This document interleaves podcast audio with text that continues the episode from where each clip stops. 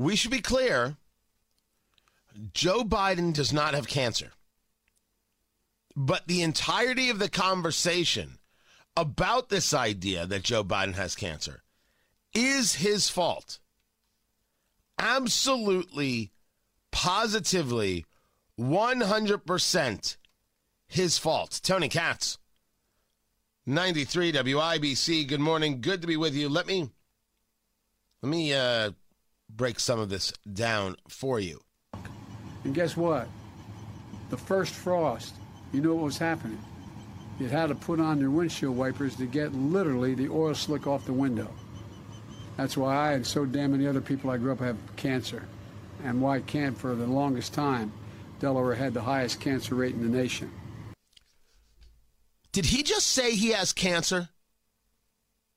Now, he was discussing growing up in Delaware as a kid and, and the, the oil work that was done in Delaware, and people got sick, and oil was splattering around and, and getting on the, on the windshields. Delaware sounded like a fantastic place to grow up. The only person who had it a little more dangerous was Homer Simpson. But did he just say that he has cancer? You had to put on your windshield wipers to get literally the oil slick off the window. That's why I and so damn many other people I grew up have cancer. And yes, he did. And people were like, did Joe Biden just say he has cancer? The White House scrambling, scrambling, saying he's talking about cancer he had in the past. And I guess there's a history of uh, before he even took office, and everything else. He had melanomas uh, uh, uh removed, he had skin cancer removed. He was a kid who played a lot outside. President Biden did spend a good deal of time in the sun in his youth. He has had several localized non-melanoma, sorry, non-melanoma skin cancers removed with Mohs surgery, M-O-H-S, I think I'm pronouncing it right, before he started his presidency.